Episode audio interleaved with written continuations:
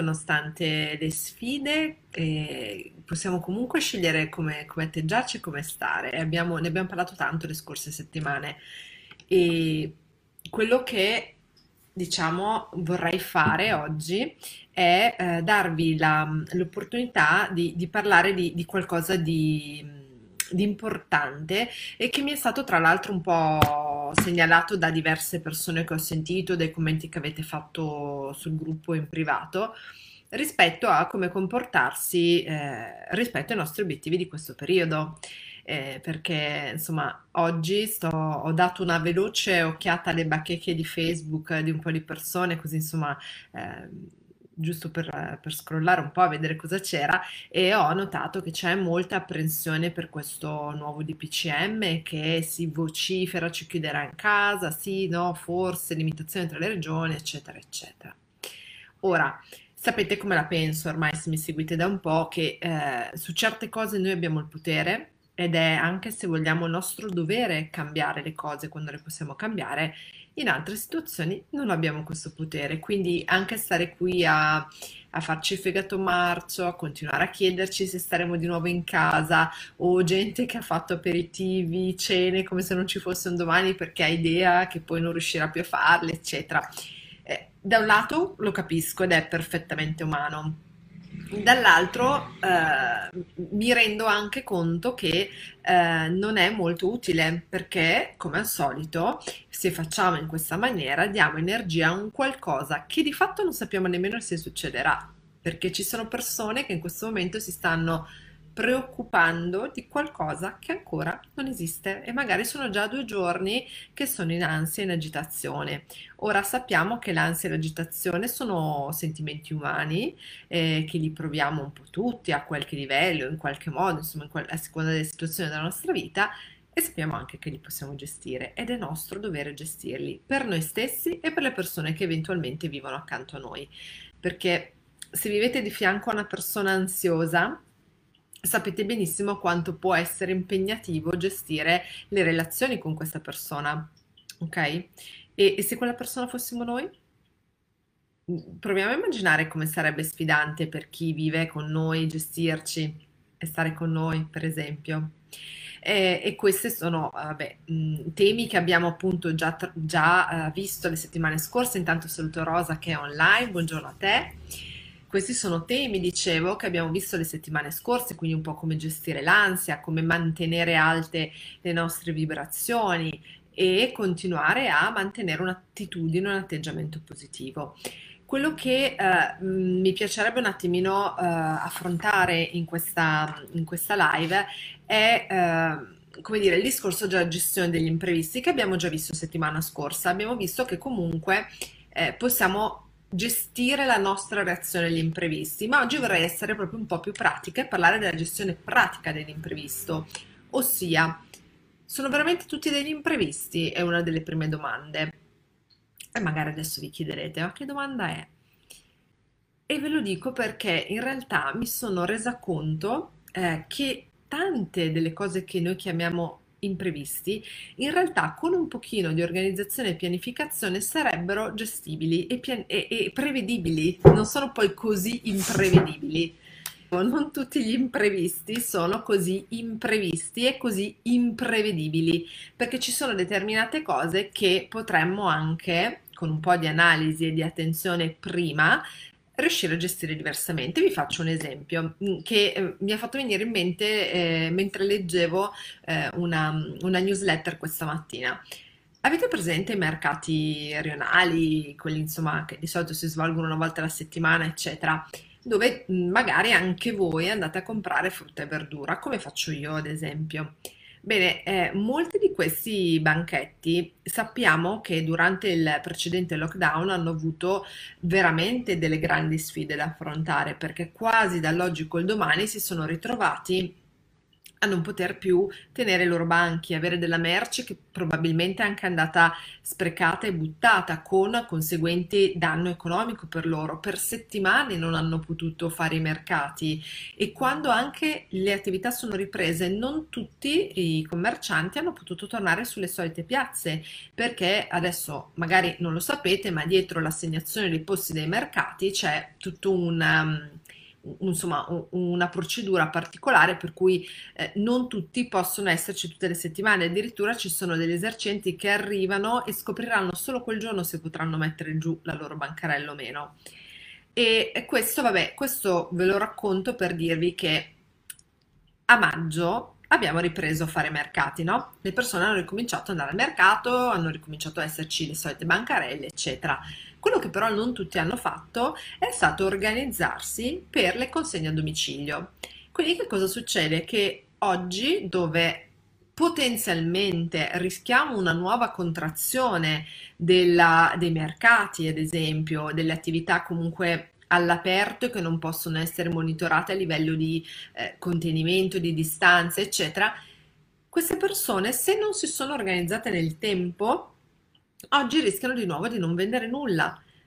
Cosa avrebbero potuto fare? Ad esempio, una volta riaperti i mercati, avrebbero potuto cominciare a individuare quelli che sono i clienti abituali e vi posso garantire che ce ne sono. Ora, io ad esempio non compro quasi mai la stessa bancarella perché dipende eh, da quello che ho, ho voglia di mangiare, però sono due o tre le bancarelle presso cui io mi rifornisco e effettivamente se magari gli esercenti chiedessero, mi avessero chiesto l'indirizzo e il telefono per dire una mail o qualcosa nella prospettiva di tenermi informata di iniziative future o proponendomi una consegna a domicilio, può essere che io l'avrei lasciato volentieri. E questo a loro che cosa avrebbe comportato? Che comunque è vero che non possono esporre la loro bancarella con la loro merce, ma possono comunque ricevere gli ordini a domicilio e consegnarlo alle persone. Ora, di tutte le bancarelle che ho frequentato da maggio in poi, credo proprio di poter dire con quasi assoluta certezza che nessuno ha messo eh, in campo questa strategia. E capite bene che nella malaugurata ipotesi in cui si ripresenti oggi, domani, fra un anno, fra due anni un lockdown, comunque loro non sono preparati, non hanno creato il cosiddetto piano B. E adesso, in tutta onestà, quanti di noi veramente pensavano che saremmo passati indenni all'inverno, che non ci sarebbe stato un altro potenziale contenimento delle, delle uscite, delle, de, delle, attività commerciali. Di fondo, anzi, questo è proprio il periodo in cui si sviluppano le maggiori influenze e, e quindi era purtroppo prevedibile qualcosa sarebbe successo, anche se non sapevamo che cosa, anche se tutti speravamo che non sarebbe successo, ma allo stesso tempo avevamo bisogno di essere preparati e molti non lo hanno fatto. E queste persone sono quelle che adesso stanno vivendo la sfida maggiore e io vi ho portato l'esempio delle bancarelle, ma potrei anche portarvi l'esempio dei ristoranti. Ci sono molti ristoranti che non si sono adeguati, che non hanno trovato la spinta per iniziare a fare magari eh, il, il, passo, non so, solo semplicemente di informarsi su come funzionano tutti i vari mh, mm, servizi di consegna a domicilio, se non vogliono organizzarne uno interno, perché magari è più, eh, più impegnativo, dovrebbero assumere dei rider, eccetera, eccetera. E eh, questo fa proprio pensare a quanto bisognerebbe imparare a prevedere gli imprevisti che sembra un gioco di parole, ma è comunque attuale, è, è, qualcosa che nella vita siamo abituati a vivere. Se lavoriamo come, eh, sia che lavoriamo come dipendenti che come liberi professionisti, abbiamo bisogno di prevedere che potremmo sentirci male un giorno, per esempio, quindi ha senso rimandare sempre la scadenza all'ultimo minuto utile? E se la scadenza è domani mattina alle 9 e stasera sto male e, e mi, mi, sono detta mi alzo domani mattina alle 6 e finisco e sto male, come faccio a finirlo?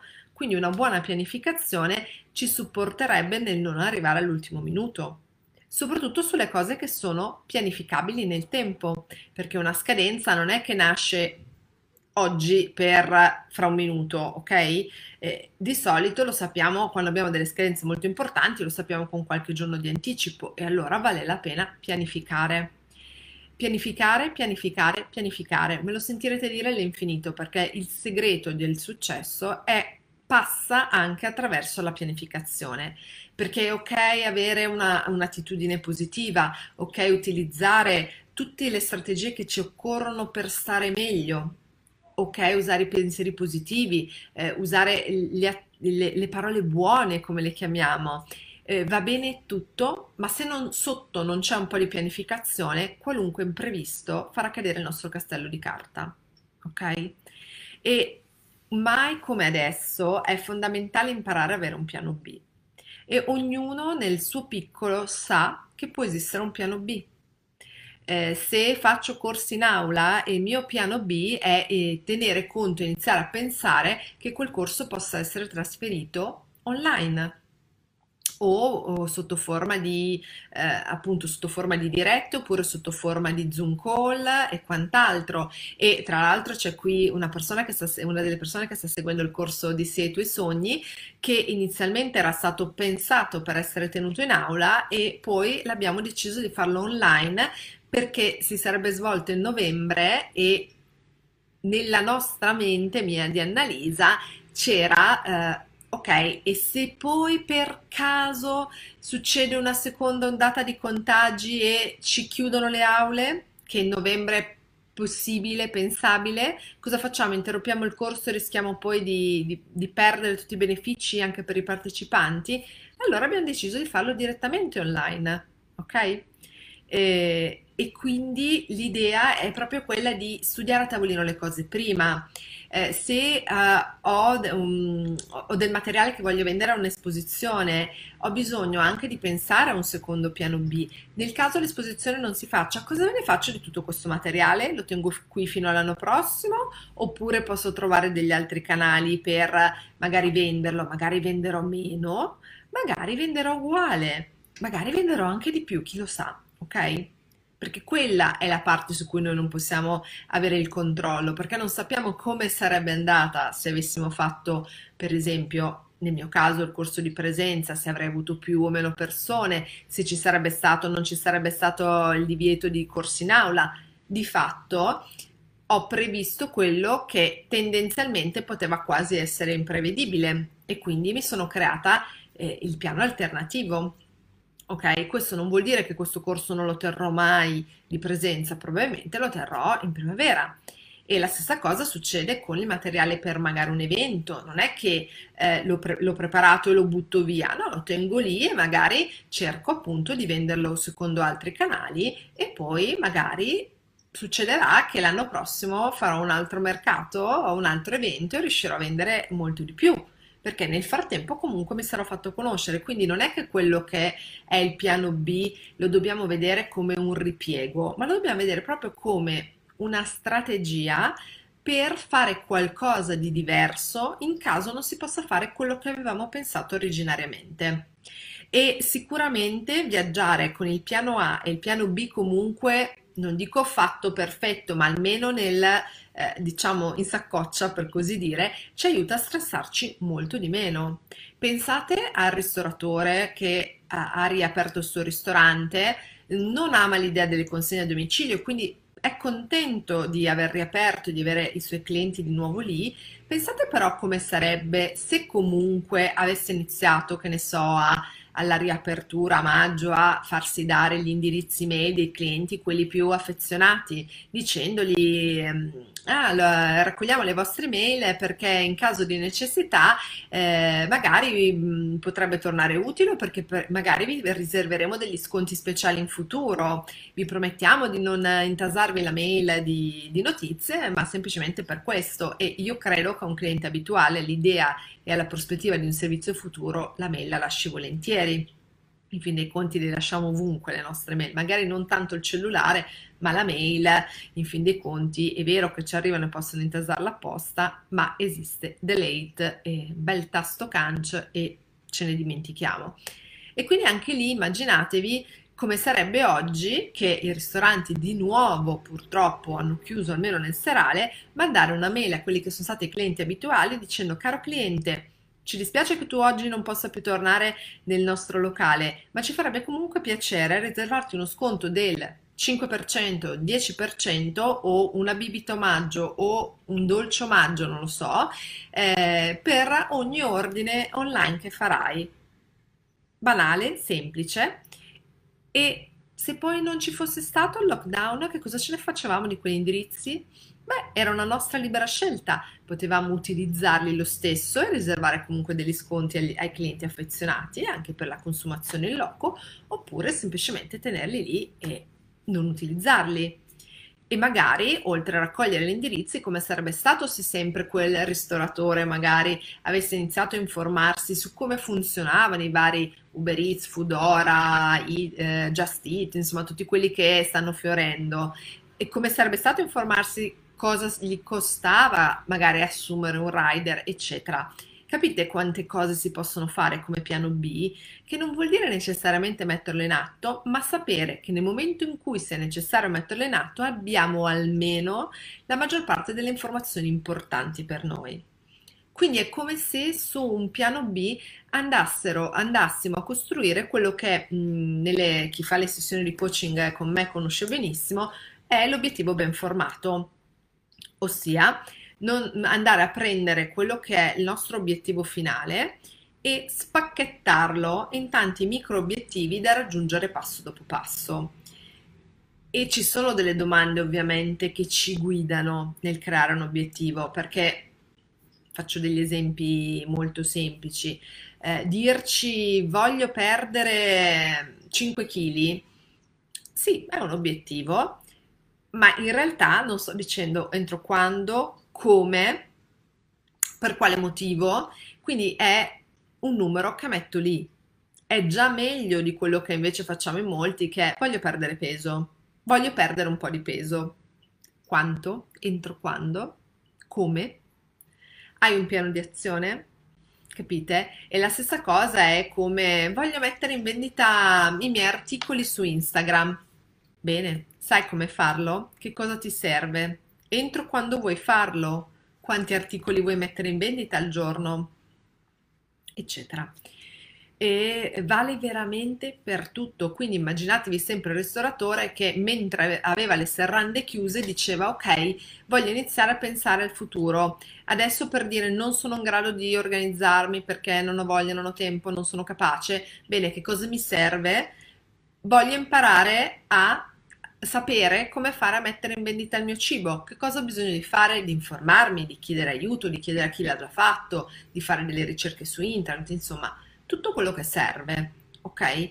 E diciamo che il punto di partenza per creare un obiettivo è chiederci che cosa vogliamo, che cosa vogliamo veramente e individuare come ci sentiremmo una volta realizzato un po' quel, quello che vi dicevo prima. Che cosa voglio? Voglio perdere 5 kg entro Natale, ok? Come mi sentirei? Mi sentirei più leggera, mi sentirei più dinamica, mi sentirei più felice, neanche felice, più energica, più, più motivata ad andare avanti. E perché è il secondo punto? Perché è così importante questo obiettivo? È perché mm, mi fa stare meglio, perché voglio banalmente indossare gli abiti che ho comprato, eh, eccetera. E, e, la stessa cosa immaginatela sull'attività che dice ok, eh, che cosa vuoi? Voglio riuscire a monetizzare, a incassare, avere un introito anche se il ristorante dovesse chiudere e come mi farebbe sentire? Eh, mi farebbe sentire un po' meglio perché comunque mi sentirei che non sono a casa a girarmi i pollici, che comunque anche se succede qualcos'altro l'attività non si fermerà più, eccetera. E, e perché lo vuoi? Perché per me è importante il mio lavoro, perché è importante portare avanti l'attività, pagare i dipendenti, riuscire a eh, pagare le necessità della mia famiglia, pagare le bollette, insomma ognuno ha i propri perché, vi sto dando solo ovviamente delle idee.